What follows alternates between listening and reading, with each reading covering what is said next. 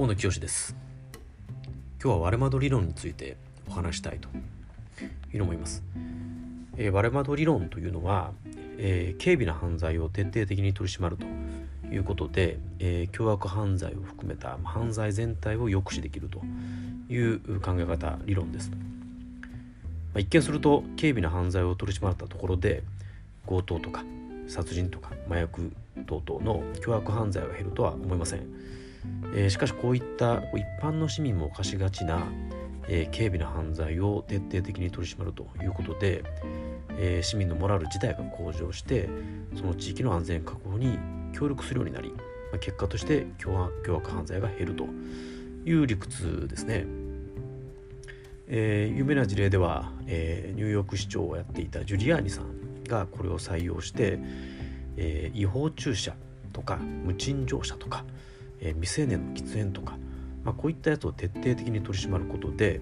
えー、大きく治安を回復させたという事例があります。えー、スポーツはあの平凡な練習を繰り返すことが、まあ、スーパープレーにつながるという意味で割れ窓理論に近いなというふうに思います。えー、イチロー選手とか、まあ、本田圭佑選手とかまあ、ちょっと古いですけども、まあ、こういったスーパースターが普段からスーパープレーそのものを練習してるというわけではないんですよね。まあ、普段は普通の野球少年とかサッカー少年がやってるような、まあ、地道な練習をずっと継続的にやってます。ただ1回のキャッチボールとかその1回のパスをおろそかにせずに懸命に取り組んでるということと言います。まあ、それが彼らのテレビに出てくる一世一代のスーパープレーにつながっているということですね。我々はテレビに映るスーパープレイしか見てないのであたかもスーパープレイを練習してるかのように見えますけどそんなことはないですね。割れ窓理論という言い回しをことさらに書きましたけど、まあ、神は細部に宿る凡事徹底などという言い回しもある通り誰しも肌で理解していることだなと思います。私はあの風水とかいう考え方はあのあまり好きではございませんけども例えばトイレを掃除したり玄関に花を飾ったりすると、まあ、いいことが起きると。いう考え方自体はあのあるんだろうなというふうに思ってます。トイレや玄関をきれいにすると、まあ、職場もきれいにする。職場がきれいになると仕事もはかどる。評価が上がって出世につながると。また職場をきれいにしている姿が、まあ、異性の目に留まって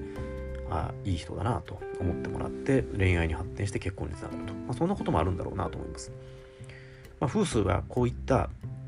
風が吹けば桶屋が儲かると。的な理論の途中をはしょって、えー、小さな目標を達成させることに集中させると、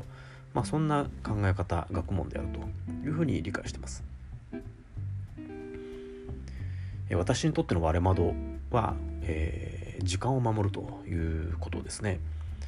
えー、特に飲み会は、まあ、最近減りましたけども、えー、15分前到着という目標を自分に課してます。えー、方向音痴なんでしばしば道に迷いますし、えー、まあこれは不可抗力ですけど不可抗力ですけども電車に遅れたり電車が遅れたり、まあ、道が混んでたりということもありますので、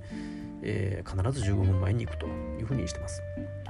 まあ、この小さな努力がどの程度自分の成功不成功につながっているか分かりません。